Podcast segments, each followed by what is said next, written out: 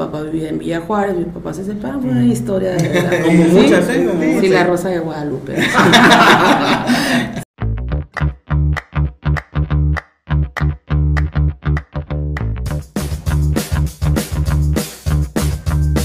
Bienvenidos a Políticamente, el podcast de la política. El día de hoy nos acompaña la secretaria de Cevides, Secretaría de Bienestar y Desarrollo Sustentable. ¿Sí va? Sí. ¿Sí, ¿Sí lo dije bien? Sí, sí. Marinés Pérez Corral, ¿es Sí. correcto? Correcto. Bienvenida a Políticamente. Muchas gracias, Miguel. Max. Gracias, Max. ¿Cómo estás? Gracias por la invitación. Bienvenida Un gusto estar casa. en, en Políticamente. políticamente. Se escribe para la chingada, pero se pronuncia políticamente. Y se pronuncia igual. Se pronuncia igual. Y nos ha pasado un chorro, ¿no? tenemos un chorro de políticamente. ¿Cómo le dicen? politi- Politiquente, Politi- Politiquamente, politiquamente. Politiquina, dijo. Nos ha cambiado el nombre como mil veces. Está bien. Politiquillo. Digo. Eh, está bien, porque de cierta manera se, se- como que llama la atención, pues. Sí, sí, sí. está, está bien, está bien. Y como siempre nos acompaña nuestro co-host del podcast, Max Pérez. ¿Cómo estamos? Pues emocionados, esperemos que sea un buen podcast. Yo sé que va a ser un buen podcast. Ahorita, antes de iniciar, ya estaba, nos estaba contando una historia de, del partido muy buena. Espero la podamos profundizar un poquito en el podcast, pero Sí. a darle. Este, bueno, secretaria, oh, qué bueno que vino. Ya teníamos pendiente que viniera, eh, porque ya habíamos agendado una vez.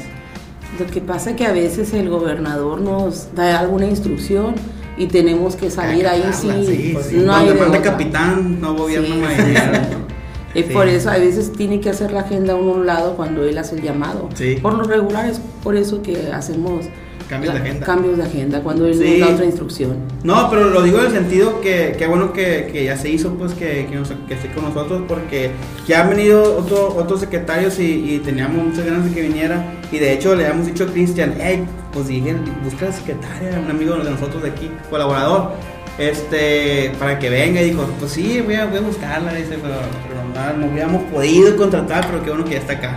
¿Qué No, so- no soy tan difícil, ¿eh? No soy tan No, difícil. pero a lo mejor usted no, pero la secretaría que tiene sí es una secretaría que demanda mucho tiempo. Entonces, a lo mejor que se haga un hueco de tiempo debe ser difícil. Y además No, sí, son sí, dos. Eso sí es difícil. son dos en una. Son dos y son dos secretarías en una. Sí tenemos muchísimo trabajo afortunadamente, pero lo hacemos con mucho, mucho gusto.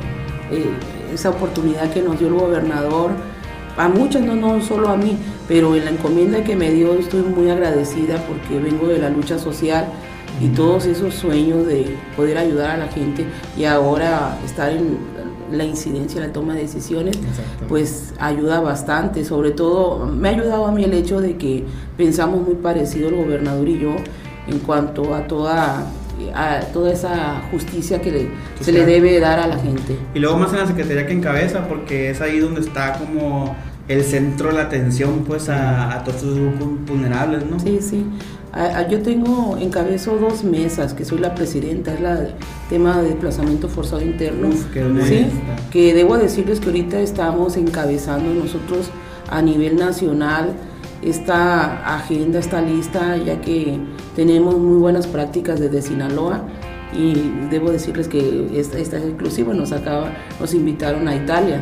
Vamos a estar el 4 de, del próximo mes Nos viajando. Nos claro un llavero, sí. un. Ándale, pues, prometido. lo pegamos ahí. Y, y esta invitación tiene mucho que ver con, con eso de que estamos en primeros lugares a nivel, estamos encabezando los trabajos nosotros. En atención. de las buenas en atención. Sí, porque es un broncón que, que le cae al, al gobierno de Sinaloa, ¿no? El tema de... De los desplazados. de sí, el Sí. tema por... Y, y el, el tema de violencia, ¿no? Que es un tema pues arcaico ya en Sinaloa, pero últimamente también ya se ha dado mucho, no sé en Sinaloa, pero eh, me ha tocado ver que ya también hay desplazados por climas y por... Sí, pero, Sequía también, sí, pero atendemos nosotros dos tipos de desplazamiento, el de violencia y el de grandes obras de infraestructura como son las Mm, presas. cierto. También tengo Ah, la presidencia cierto, es cierto. de comunidades indígenas, ahí Sí. también atendemos. Hay, hay otras mesas, pero los atienden otros secretarios, ¿verdad? Esas dos de Sí, pues ya- lo ya. que lo que es de bienestar, esas dos mesas. Ya con esas dos que más quiere. Pues, son- los, son intervenimos cada vez que nos piden apoyo. Pero esas dos son bien importantes. El tema también de comunidades indígenas en Sinaloa se, se conoce poco, pero en todo lo que es el norte ya ve que hay mucho- muchas comunidades, hay hasta gobernadores y todo, ¿no? O sea, sí. Cobanaros. Los cobanados, Eh, sí, es un, gran, es un gran tema que estaba poco socializado, creo, en Sinaloa. Muy poco. Sí, de, de hecho se hizo un presupuesto desde el Congreso del Estado para la preservación de las lenguas indígenas. ¿sí? Ah, y sí. estamos trabajando, va a haber unos foros para ello. Esa no me la sabía yo. Que iba a haber un. Sí. Y qué bueno que se cuiden las lenguas indígenas sinaloenses porque el tema indígena en Sinaloa la gente lo, lo, lo tiene ignorado totalmente. Sí, y sí, como que refuerza. fíjate, fíjate que viene de la discriminación. De hecho, Sí, mucha gente no lo sabe, pero esa petición que hizo el presidente de la República de España de que le solicita que pidan perdón, Sí. ¿verdad? Pero viene más a la reflexión de lo que sucedió, cómo se dio la separación de los que querían vivir y los que preservaron esa identidad. Se fue separando por la sobrevivencia misma. Algunos se fueron replegando a las zonas serranas la zona y, y muchos empezaron a negar sus orígenes y empezó a darse la discriminación entre los mismos mexicanos por miedo primero. Entonces creo yo que llamó a la reflexión de todos nosotros y les digo yo a los de comunidades indígenas, ustedes son nuestras raíces. Yo al menos me siento eh, completamente eh, con mucho amor hacia ellos porque les costó sangre y fuego mantenerse, Ujú. mantener su identidad. Entonces le digo, debieran estar orgullosos porque De lo los asesinatos, la tortura que se vivió y aún sobreviven, subsisten. Entonces es un orgullo, la verdad, la valentía que tuvieron para preservarse. Y la lucha que han tenido. Entonces, eso de que desde el gobierno del estado haya un presupuesto para preservar la lengua, pues a mí me llena pues de, de gusto, de gusto para es necesario preservarla, porque Sí. son es cultura, son nuestras raíces, la historia, las costumbres, la medicina, todo lo que eso implica. La medicina, medicina alternativa, ¿no? Que le dicen muchos también. Sí, sí, sí, pues todo viene de las de plantas, las oye, plantas, todo viene de allí. Sí, ahí andamos viendo similares nosotros, Miguel, malamente. Deberíamos ir a la sierra a curarnos. Eh, no, ya, ya no sabemos Ya, cómo, no. ya no sabemos cómo. Pero, muy- pero, pero es de este, algo que sí se tendría que, que de este, Socializar. Sí, sí, y estudiar también, ya. hay, hay muchas plantas que te sirven para quitar los dolores. Sí. Aquí en Sinaloa se me ocurre una nada más que te quita cualquier dolor, ¿verdad? eh, Ah, no, no, no vamos a decir. Bueno, vamos a hablar de todo, el mundo lo sabe, ¿verdad? a favor. Secretaria, pues de hecho, antes de iniciar el podcast nos estaba platicando de sus inicios en Morena cuando era dirigente, bueno, sí era dirigente o líder de Morena Culiacán. Era, era presidenta de Morena Culiacán. De ajá. Pues es de las fundadoras casi casi del partido. soy fundadora. Del partido en Sinaloa. Obviamente, pues como usted lo sabe, el partido pues comenzó chiquito, era poca gente y poco a poco pues usted lo ha vivido todo el proceso de cómo fue ese partido pequeño al partido que es, que es el Partido de México, que tiene pues, Pues, prácticamente todo. Sí, sí, o sea, ¿Cómo, cómo ha sido ese proceso, secretaria, de, de diferenciar ese partido que usted vio nacer? Bueno, que usted más bien lo creó, por decirlo de alguna manera, aquí en Sinaloa, al partido que es ahorita. ¿Qué cambios ha habido? ¿Ha cambiado para bien? A lo mejor hay unas cosas que usted cambiaría y diría, esto cambió para mal. Bueno, es que yo, yo he ido tratando de entender todo ese proceso que se ha dado en Morena. En un principio, fíjate, cuando andábamos en las calles fue enlace federal, trabajé casi tres años con Andrés Manuel, nuestro presidente. Y, y como era enlace, visitábamos a todo, a todo mundo. Y dentro de eso, pues íbamos buscando. Me tocó un día que dijo, nos vamos con Monsanto, se, se adhirió y yo aparte era activista. Eh, denunciamos mucho el daño que hacía. Monsanto. Sí, sí, sí. No, Con, con lo de eso, sobre todo con los químicos que Sí, sí, sí. Entonces, que nos da la noticia y el otro día me tengo que reunir con a- algunos ejidatarios, agricultores, estaban muy molestos. Y le digo yo, no lo van a dejar llegar si, si las ganamos de todos, todos. Yo lo veo esto como una guerra que vas avanzando y tienes, vas perdiendo algunos flancos, pero vas avanzando, pues si no, no hubiéramos llegado al poder, como en otros países que han tumbado los presidentes. Entonces ha tenido que ceder espacios de poder pues para poder avanzar. Prueba de ello es que ahora hay una pensión para adultos mayores que está, es constitucional. Todo ese dinero que se robaban, ahora lo tienen nuestros viejitos en sus bolsas. Próximamente me va a tocar.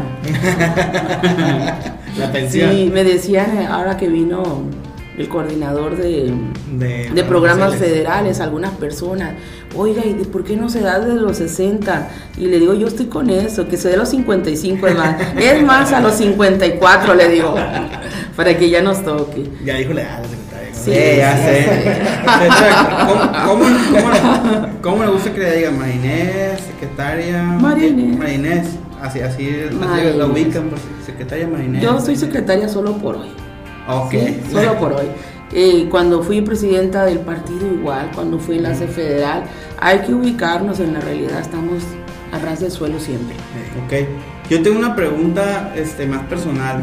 Eh, bueno, escuchándola y viendo que es como una persona como que convicciones, preguntarle qué fueron los motivos que usted pues puso sobre la mesa para hacer política. O sea, ¿qué, qué dijo usted? Yo tengo que... O sea, ¿Qué pensó cuando dijo tengo que participar? En este caso con López Obrador o, o si fue antes, pues antes, pero tengo que hacer patria, pues tengo que participar, tengo que aportar mi granito de arena.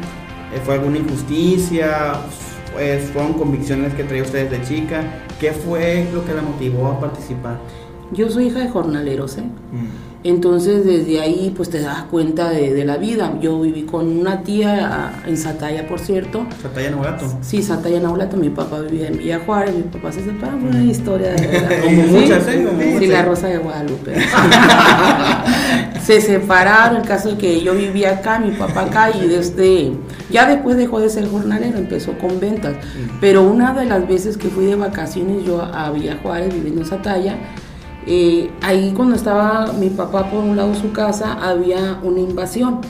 Entonces em- llegaron los policías y, empezaron a sacar con macanazos a la gente y tenía como unos 6, 7 años y le pregunto a mi papá qué estaba pasando y él me explica, pero debo decirte que él pues me explicaba todo ese tipo de situaciones. Él más adelantito vendía verduras de- del campo, o íbamos nosotros y, y él nos llevaba, mientras que él vendía su verdura, nosotros íbamos repartiendo volantes del PESUM en aquel entonces, 6, 7 años te hablo. Sí. Y toda la vida, todavía, nunca, nunca en primera fila, siempre de los que teníamos que hacer las En cosas territorio. en territorio. Y era por la convicción de mi papá que nos fue enseñando sobre justicia. Debo decirte que mi papá es una persona que él aprendió a leer cuando se casó con mi mamá. Dice, enséñanos a, enséñame a leer para enseñarle a mis hijos yo.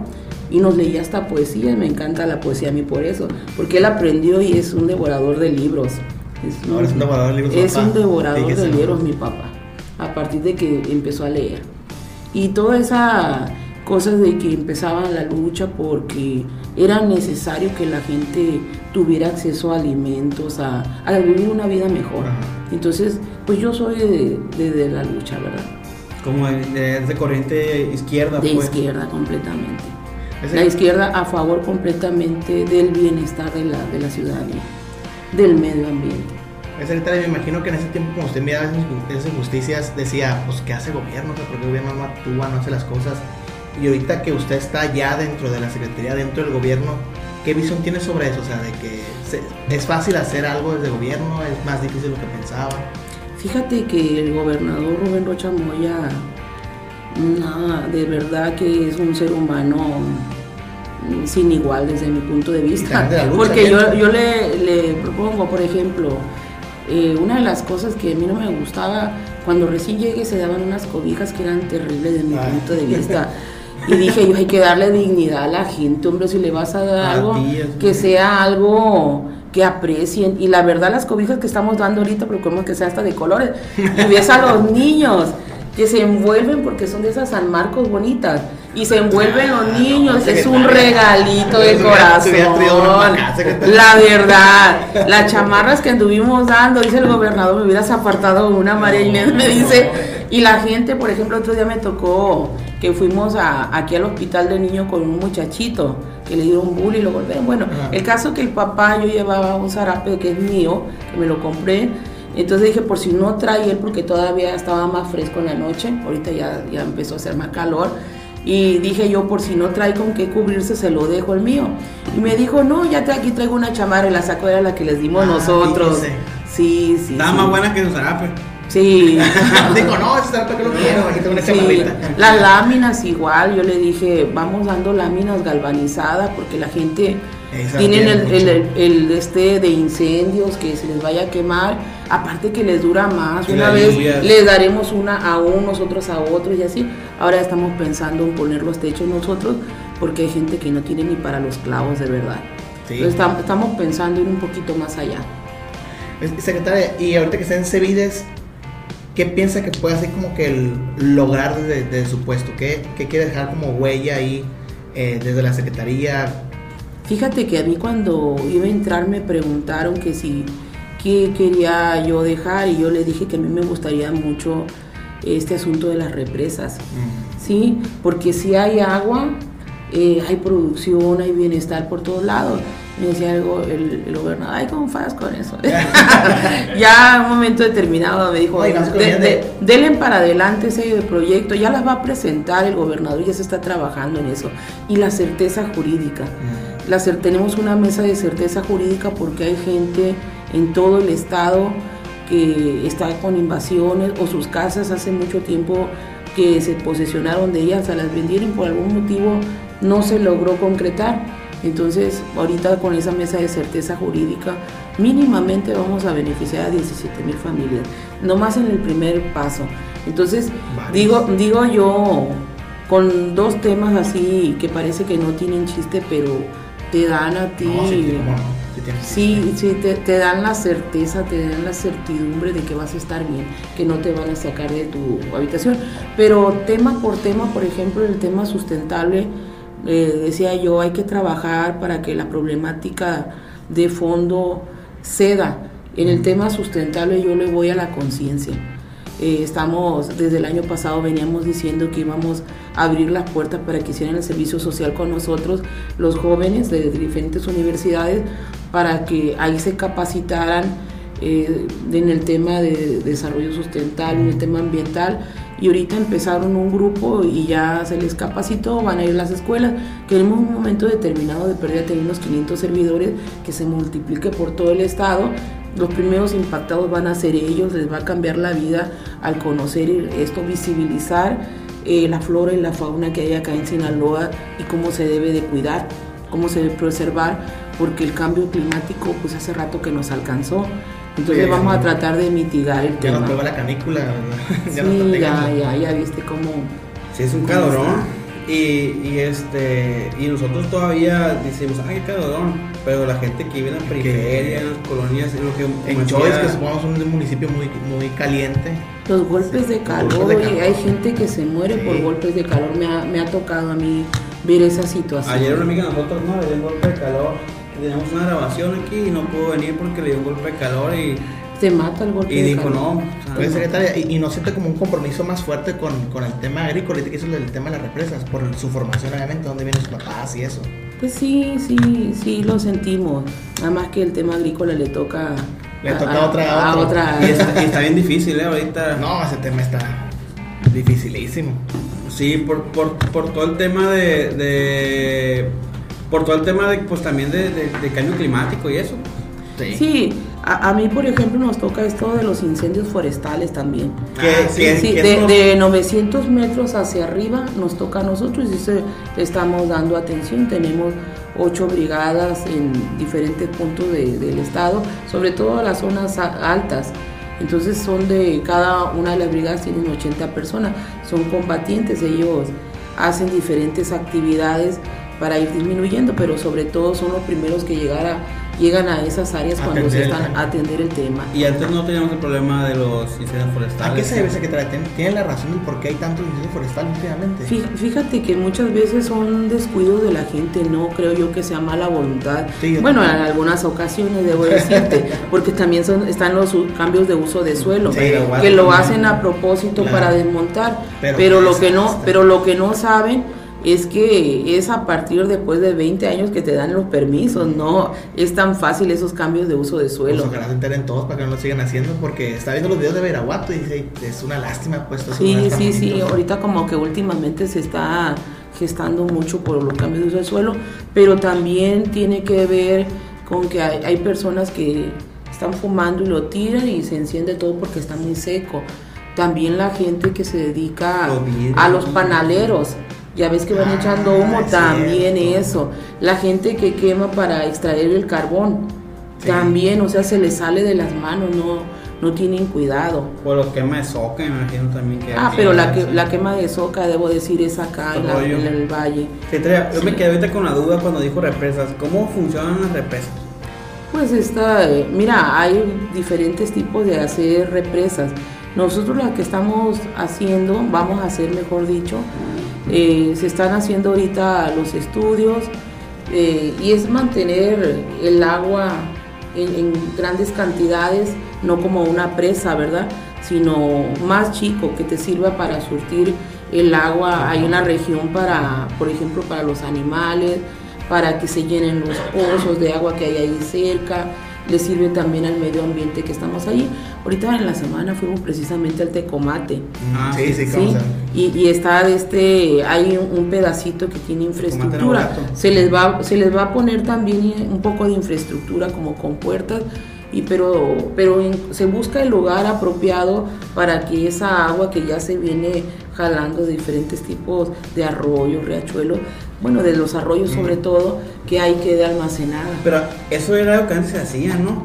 O sea, yo, era dejó una- de era- hacer. se dejó de hacer, por- bueno, me, me refiero antes, hace un chingo de tiempo. Porque, o, o será que, porque me, me tocó ver, por ejemplo, muchos como pueblos que, te- que cada pueblo tenía como que su lagunita. Por ejemplo, tiras para acá, este, sus canalitos también. Agua Blanca, todos tenían como que, y te decían, ¿y eso cómo no? Pues así Sí, sí hay, sí hay muchas represas en el estado, ¿eh? Nada más que vamos a tratar nosotros de colocarlos ahí donde se da la sequía. Mm, Sí, esos municipios, porque desde acá también tenemos nosotros el CEAPAS, que, Ah, se, sí, que es se da la atención a, a todas esas comunidades que tienen sequía, se llevan pipas. Entonces vamos a tratar de que por medio de las represas, pues ya no llevar tantas pipas y que la gente pues esté viviendo. Eh, los árboles también se secan, fíjate, me tocó a mí ver un caso en Choice que me dolió porque vi un grupo de árboles muy, muy viejos, todos secos. Dije, ¿qué pasó aquí? Y me dice alguien por ahí, pues éramos ellos o nosotros. Oh, y dije, y dije yo, pero ¿qué sucedió? Es que metieron un pozo y, Ah, y hasta el el fondo a se le quitó el agua a los árboles. Bien viejos los árboles, pero era una chorrera, como de- decimos en los campos. Sí, sí, sí. Ya se da cuenta que son frutas de asfalto, secretario, nosotros no. Ya preguntamos qué son represas. Eh, no, que, que está, bien triste la historia esa de, de Choy. Es que también el problema del agua. Choice es de los municipios que requieren más ayuda, debo decir, Sí. que es el más vulnerable de todos. Por ahí escuché que Choice no existía. Eh, lo que, pa- lo que pasa, lo que pasa es que voy a visibilizarlos el día de hoy. Ahí la gente es muy pobre, no tendrá para viajar acá a Culiacán a cada rato, por eso no los ven en las reuniones. No Pero de que existe, existe.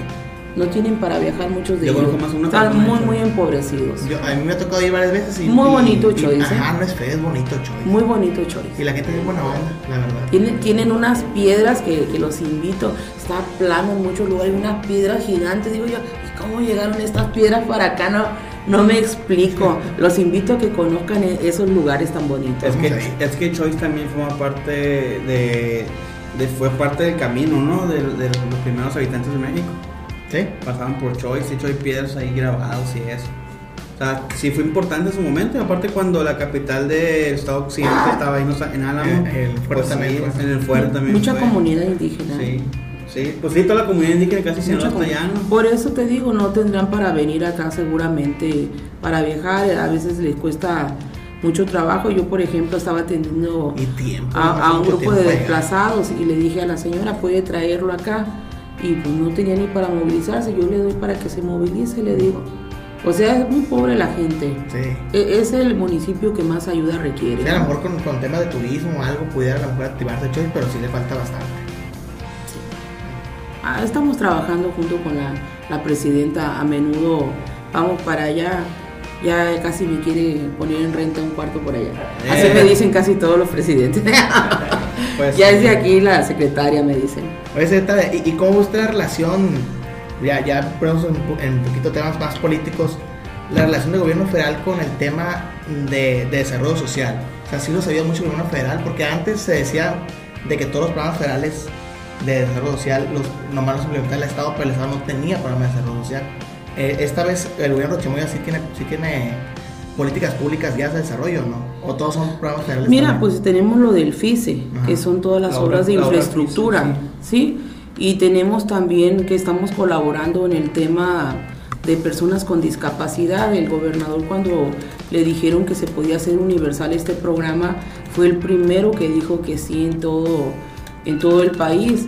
Entonces rápidamente se echó a andar, son 600 millones de pesos en par y paso. Entonces, pues ese dinerito que, que antes decían ya les llegó y la gente no veía para dónde, ahora lo trae en su bolsillo afortunadamente. Y sí viene a ayudarlos directamente a las familias. ¿eh?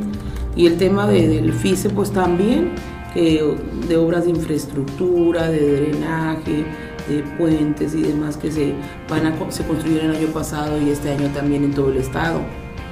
Entonces sí, sí estamos trabajando de la mano.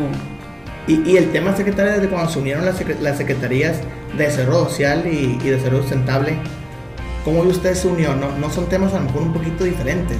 Fíjate que no, porque no puede haber bienestar social sin un ambiente sano. Entonces se tiene que, unir.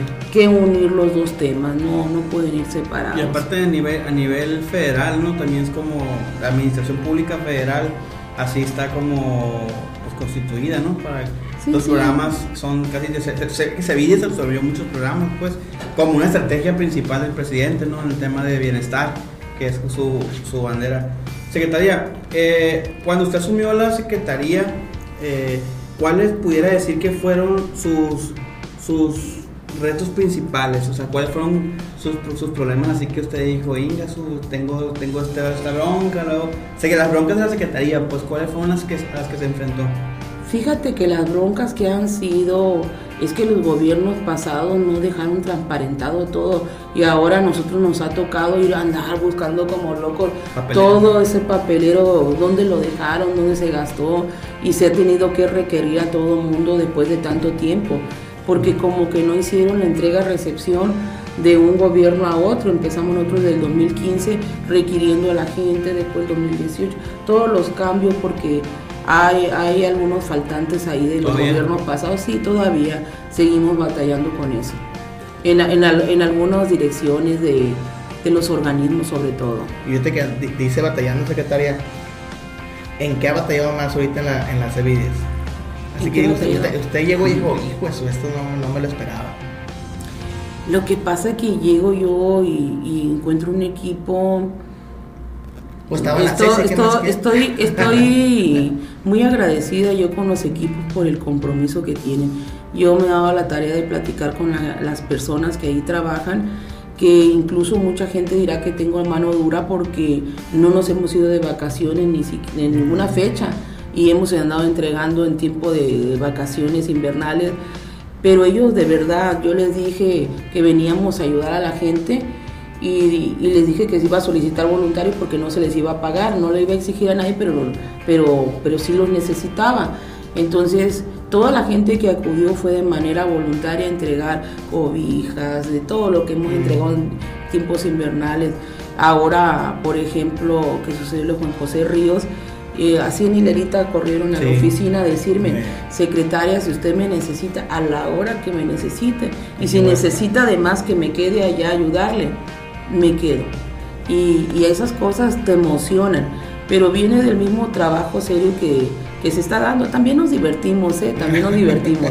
Pero mientras que vamos a, un sitio, ya se, está haciendo una gran fraternidad, amistades que nos vamos a llevar de que esta secretaría pues es de, las más humanistas, digo yo que es el brazo humano del gobernador. Entonces, sí estoy, e, el equipo todo te echa para adelante, la verdad. No, y, no tenemos no tenemos problema.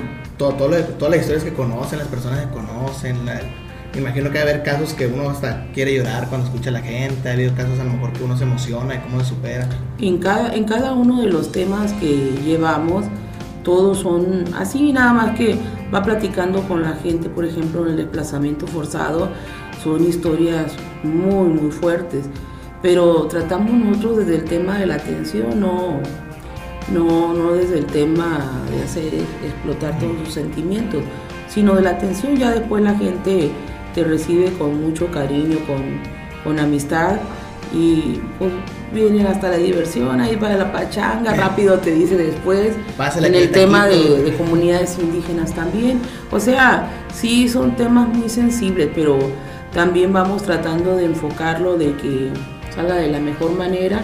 Y pues tú cuando vas de manera directa con la gente, pues haces muchos lazos de amistad. A mí me gustó mucho la reacción que tuvo Cevides, o sea, como acordándome cuando fue lo de Jesús María, que fueron, fueron al siguiente día, pues entregaron Ah, un chorro es de cierto. cosas y eso. Sí. Y, y sí miré un chorro de gente, me tocó ver las fotos y sí dije, pues qué padre que, que pudieron atender rápidamente, pues. Pues el gobernador tiene Sí. una voluntad. Todo lo que hacemos nosotros en Sevide, él está enterado y todo el tiempo me está diciendo adelante, oiga, podemos hacer esto, adelante, adelante. O sea, siempre, siempre ha sido, no te puedo decir yo que me haya dicho esto no, Mariné, de ninguna manera, de ninguna manera. ¿Cuál es, ¿Cómo es su relación Como, con él? como que voy a decirle, voy a decirlo sin que se sientan los demás, me siento consentida. a lo mejor ellos se sienten igual, ¿verdad? Sí, A lo nadie, mejor. nadie- nadie lo ha dicho. Bueno, na- pero yo lo sí, declaro nadie. Todo el mundo habla muy bien de él, obviamente. Sí. Y de hecho, todos concuerdan en, en la- lo que usted la descripción que da el gobernador, todos dan la misma descripción. Entonces, quiere decir que A, a la, a lo mejor te digo, eh, le sucede lo mismo que a mí, ¿verdad? Pero nadie ha dicho que son el favorito, entonces a lo mejor. ¿Sabe qué es sí, Estamos como los hijos, ¿verdad? Soy el favorito. No, pero, pero por ejemplo, justo mire, con la analogía, Dije que soy consentida, no la favorita, ¿eh? Le con la analogía que acaba de hacer de los hijos, sí está interesante porque, porque cuando nos escriben cómo es el gobernador, nosotros pues lo conocemos como el gobernador. Sí. Pero hay, es un gobernador este, público y un gobernador de- en su equipo de trabajo con ustedes, que son, son los, los secretarios. Pero cuando nos describen al gobernador, nos lo describen así como usted lo está haciendo. Entonces quiere decir que, que coinciden en, en- en lo mismo, pues que es un gobernador humanista, que es un gobernador atento. Humanista y amoroso, Sí. diría yo. eh, eh, pues exigente, pero pues dentro Sí. de lo que cabe, para atender a la gente pues de manera Pues rápida. fíjate que dijeras tú que exigente, yo conmigo nunca he sentido mano dura ni mucho menos. Es que también soy exacto, soy fanática del trabajo, debo decirlo. ¿sí? Entonces yo creo que por eso también no, no, me, no me está diciendo haz esto, haz esto". Sí me da indicaciones de algunas situaciones que se deben hacer y yo sigo el, el ritmo solita, ¿verdad? Ahí nada más diciéndole, reportándole, pero que él me diga, Marinés, no, no, la verdad no es así. Secretaria, No lo siento mano dura yo para La- nada. lástima por los players, ¿no? Pero. ¿Por qué? o en la oficina, pues, de que Pues- nos gusta mucho trabajar y después de que, ay, ya me cansé. eh, Ay, pregúntale si no me gusta trabajar. Ni modo. Ah, Es lo que hay. Hay, tre- hay tres secre- subsecretarías, ¿verdad? Con usted, ¿cuántas son? Son tres subsecretarías, la de bienestar, evaluación y planeación y la de desarrollo sustentable y cinco organismos además que dependen de allí de la secretaría. Una es el Instituto de la Juventud, Ah, otra sí. es el CEAPAS que da atención a las sequías, el, el agua, eh, está el CEVIVE también que es la Comisión de, De vivienda, Vivienda. y COPASIS que es atención a De comunidades indígenas. indígenas. Además tenemos el ISDESOL, que ese, ISDESOL. ese le da capacitación a los ayuntamientos. Secretaria, no sé si ya, ya le han preguntado lo que le voy a preguntar, vaya redundancia. Sí. Pero, eh, pero, pues primero, primero una secretaria, ¿no? Obviamente la, la, la que Ruth Díaz y luego entró usted de la secretaría. ¿Cómo fue ese proceso? O sea, ¿Se imaginó en ese momento de que el gobernador iba a cambiar los planes en la Secretaría de Desarrollo Social y le iba a llamar a usted y decirle, oye, Ma- Marinés, pues ahora vas a ser tú? Te ¿Cómo- digo, te, cómo- cómo te digo, experiencia? te digo la verdad, cuando me habló dije, hija, su cuello. Ahora sí ya valimos. Sí, estaba- sí, sí. Dije, hoy se llegó el solo por hoy. No espera, no espera buen aumento. La verdad no, no lo esperaba. Llegué, me hablaron y este vi que estaban varios ahí, pero no, no supuse nada, no, no soy de suponer las cosas. Iba preparado para lo peor a lo mejor. Yo creo que sí, siempre hay que ir preparado para lo El peor. escenario. Sí, siempre, siempre me ha lo que salga bueno. Es lo que sabe bueno. Sí, hombre. Entonces, este, ya cuando me dijo que me iba a nombrar la, la nueva secretaria, y ni siquiera me dijo que peinarme, le digo. Sea que el día que la tomó protesta también. Sí, ese mismo- en ese mismo momento me tomó protesta. Sí, fue Y buena. sí me quedó sorprendida, pero Ni chanta similar. Hay que, no, no, no, hay que, no, yo no pensé nunca que fuese a ser así, pero soy una persona que psicológicamente sí estoy preparada, ¿eh? Estoy preparada para asumir retos. Claro.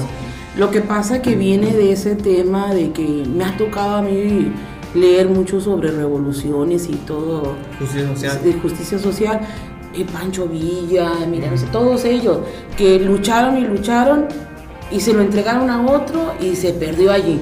Entonces dije yo, bueno, si tenemos la convicción, la gente que estamos luchando, hay que asumirnos para hacerlo. Porque si se lo deja al otro va a seguir sucediendo lo mismo. Entonces dije yo, si a mí me invitan para algo, yo voy a asumirlo porque voy a hacer mi mejor papel. Y, trabajo mucho porque digo, solo por hoy estoy y voy a dar todo lo que se pueda por el bien de la ciudadanía. Entonces, por eso es el, el fanatismo de tanto trabajo. Me gusta su filosofía. El solo por hoy. También Sí. empiezo más o menos para eso. Pues no es, no es mía la filosofía, eso es de otro grupo. Es que tú filósofo, pues entonces ahí. y siempre te aprenden la filosofía. Sí, no, pues que sí. Hay, hay que copiar las cosas buenas. Sí, sí. Eh, oigan, yo me, a, mí, a mí me ha tocado verla a usted hace mucho, este, justo como lo comenta, desde las bases de, de, de Morena, desde los primeros movimientos donde se estaba configurando el partido, este, y que estaba como planteando una idea de Estado, una idea de nación.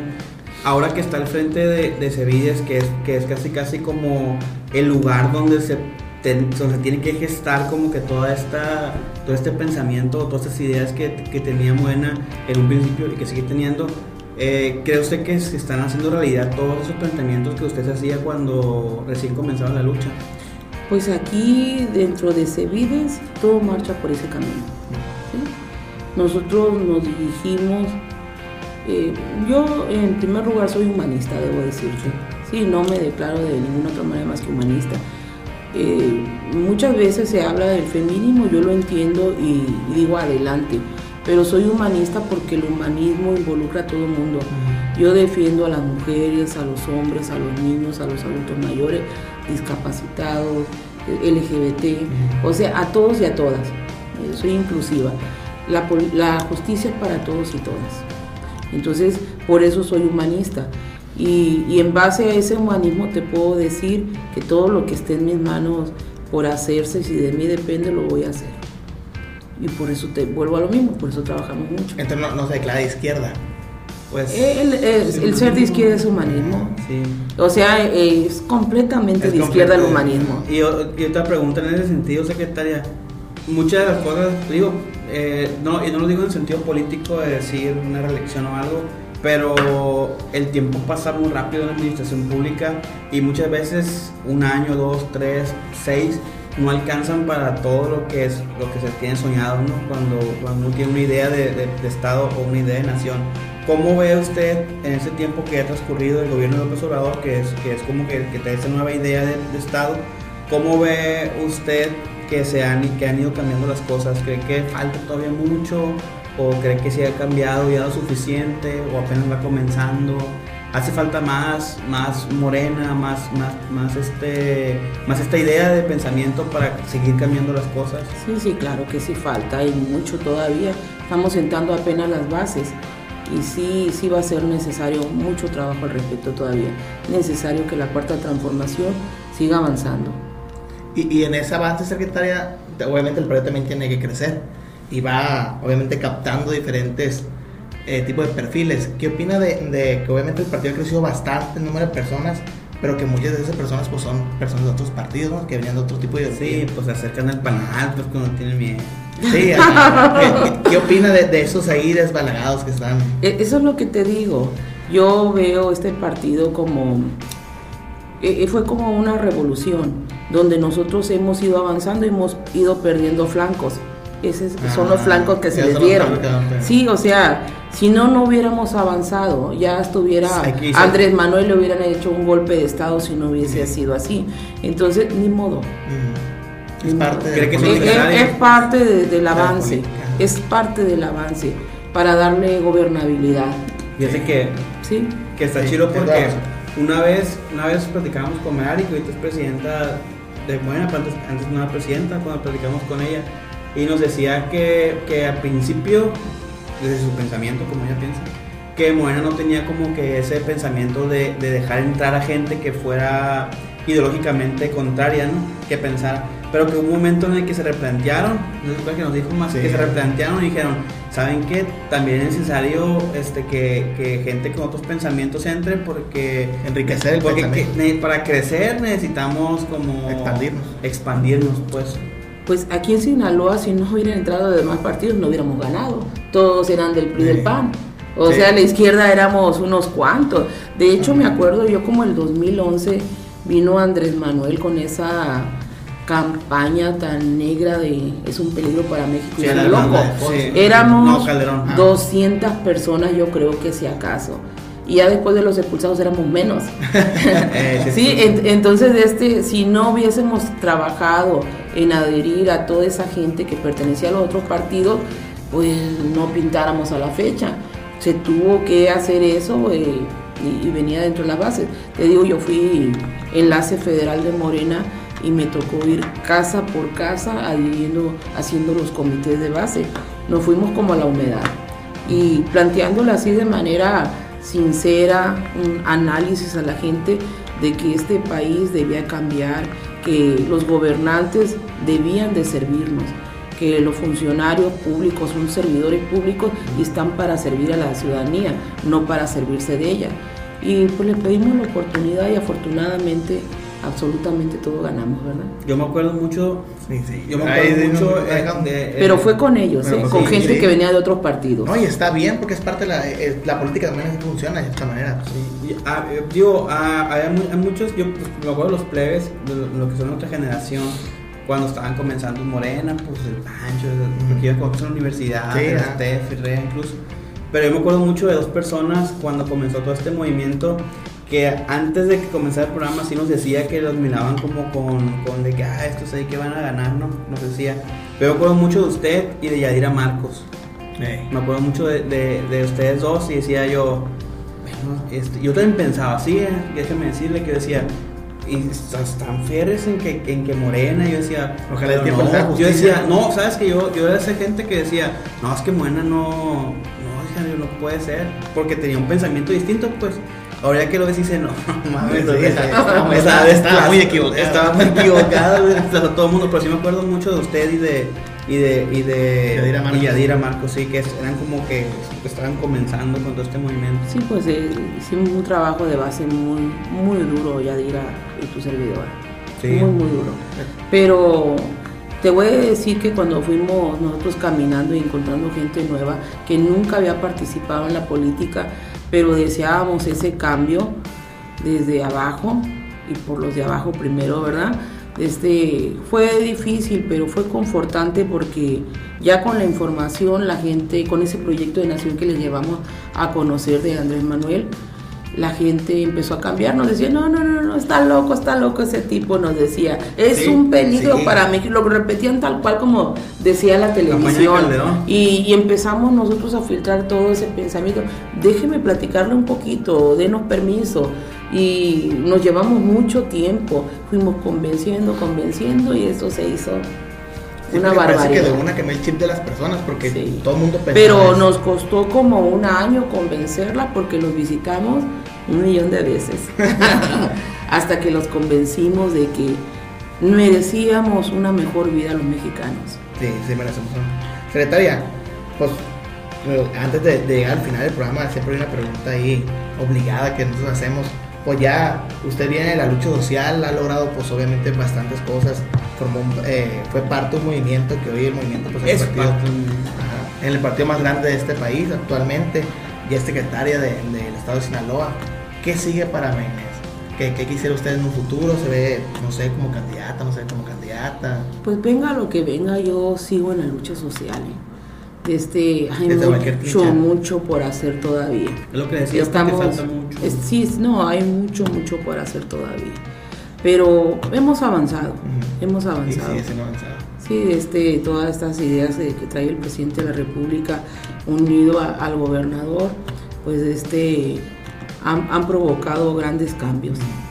Y, y sí, por ejemplo, les digo yo, saquen la cuenta de cuántos millones de pesos se entregan bimestralmente para personas adultos mayores, para personas discapacitadas, todas las demás becas que se dan, cuántos millones son y dónde quedaba todo ese dinero.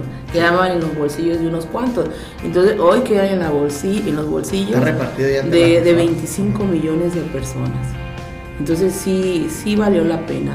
Nos apoyamos, no- muchas veces no llevábamos ni para el agua, le pedíamos agua a la gente que, que íbamos platicando con ella porque no había dinero, pero había convicciones, Sí, había ideales, sí, había ganas de que la gente finalmente estuviera mejor. Entonces, Entonces no, no, no se ve como. No, no tiene aspiraciones políticas en ese sentido. si se dan las aspiraciones, las voy a asumir así como la secretaría.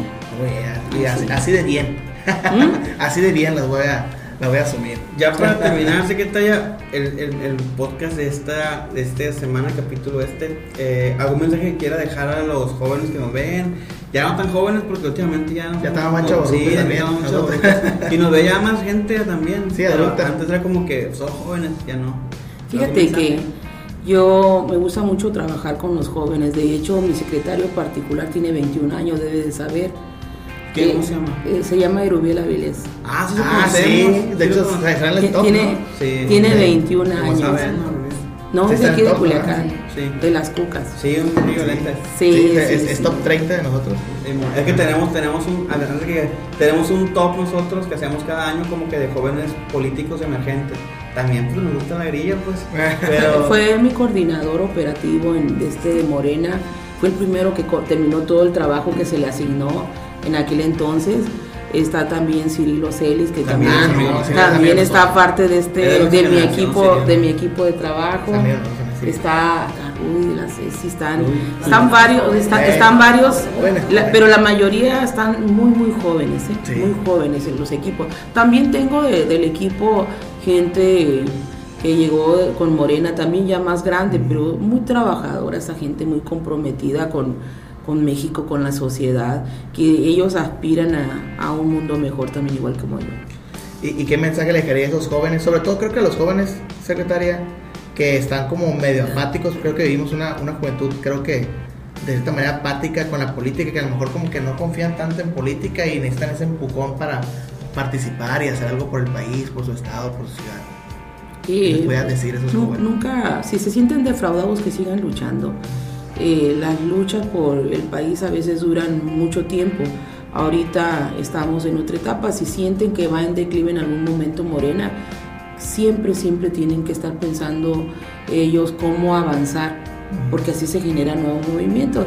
Es una, una práctica, yo creo, de todo movimiento que crece, sube, crece y decrece, ¿verdad? Entonces ellos ciclo. tienen que estarse preparando, son, son ciclos, son sea, ciclos. lo que Eh, sí, exactamente, no, no nos vamos a hacer tontos solos, ¿verdad? Ahorita está en auge Morena, está de moda para muchos. Es un movimiento que ha- a nivel mundial está siendo muy seguido porque en solo cuatro años ganamos todo. Sí. Y eso no se ha dado, pero fue por la convicción de la gente. El mensaje para los jóvenes es estudien, ¿eh? Estudien, prepárense y la política tiene que ver con todos los aspectos de su vida. Si tienen para comer, si tienen para el pasaje, si tienen un carrito, todo tiene que ver con la política, las oportunidades. Por medio de la política se pueden resolver pues, todas las cosas, yo creo, que Sí. son Sí, la política es para servir. Sí, sí es para servir. Entonces, eh, que se enteren de, de qué es la política en su vida, en que sirvan a su país. Sí, yo, yo, cuando estaba más joven siempre tenía como esos pensamientos de que, bueno, decían, aquel preguntaba mucho de que, mamá, ¿por qué hay niños en la calle? Mamá, ¿por qué no funciona esto y no funciona aquello? Y como que con el tiempo dije, pues que la única alternativa de, de poder hacer algo es involucrarte en política, pues si no, No es, el camino más, más idóneo pues para hacer Sí, cambios. porque de la otra ma- manera se queda en una mera gestión. Exactamente. Sí, puedes darle una despensa, un plato de comida. Exacto. Si, si vives tú de tu salario, pues le das el peso, pero no, no modificas nada.